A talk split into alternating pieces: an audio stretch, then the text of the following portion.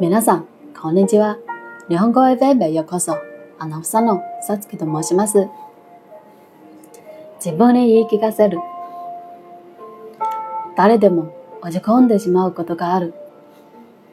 理想があくまでも前向きに楽しくだけど、そう簡単にいくものではない。うまくいかないことを人のせいにしたり、意地悪をしたり、人を羨ましがったり、悪いことばかりを考えたり、そんな風になってしまった時は、自分に自分で言い聞かせよ。私は前向きだったはずでしょ。羨ましがっても何にも始まらないよ。健康でいられること自体幸せなことじゃない。なんだか元気が出てきたぞ、とちょっと大げさかなと思うくらいの言葉でも自分に向かって言ってあげよう。意外と効果があるかも。以上です。ご清聴ありがとうございました。ではまたね。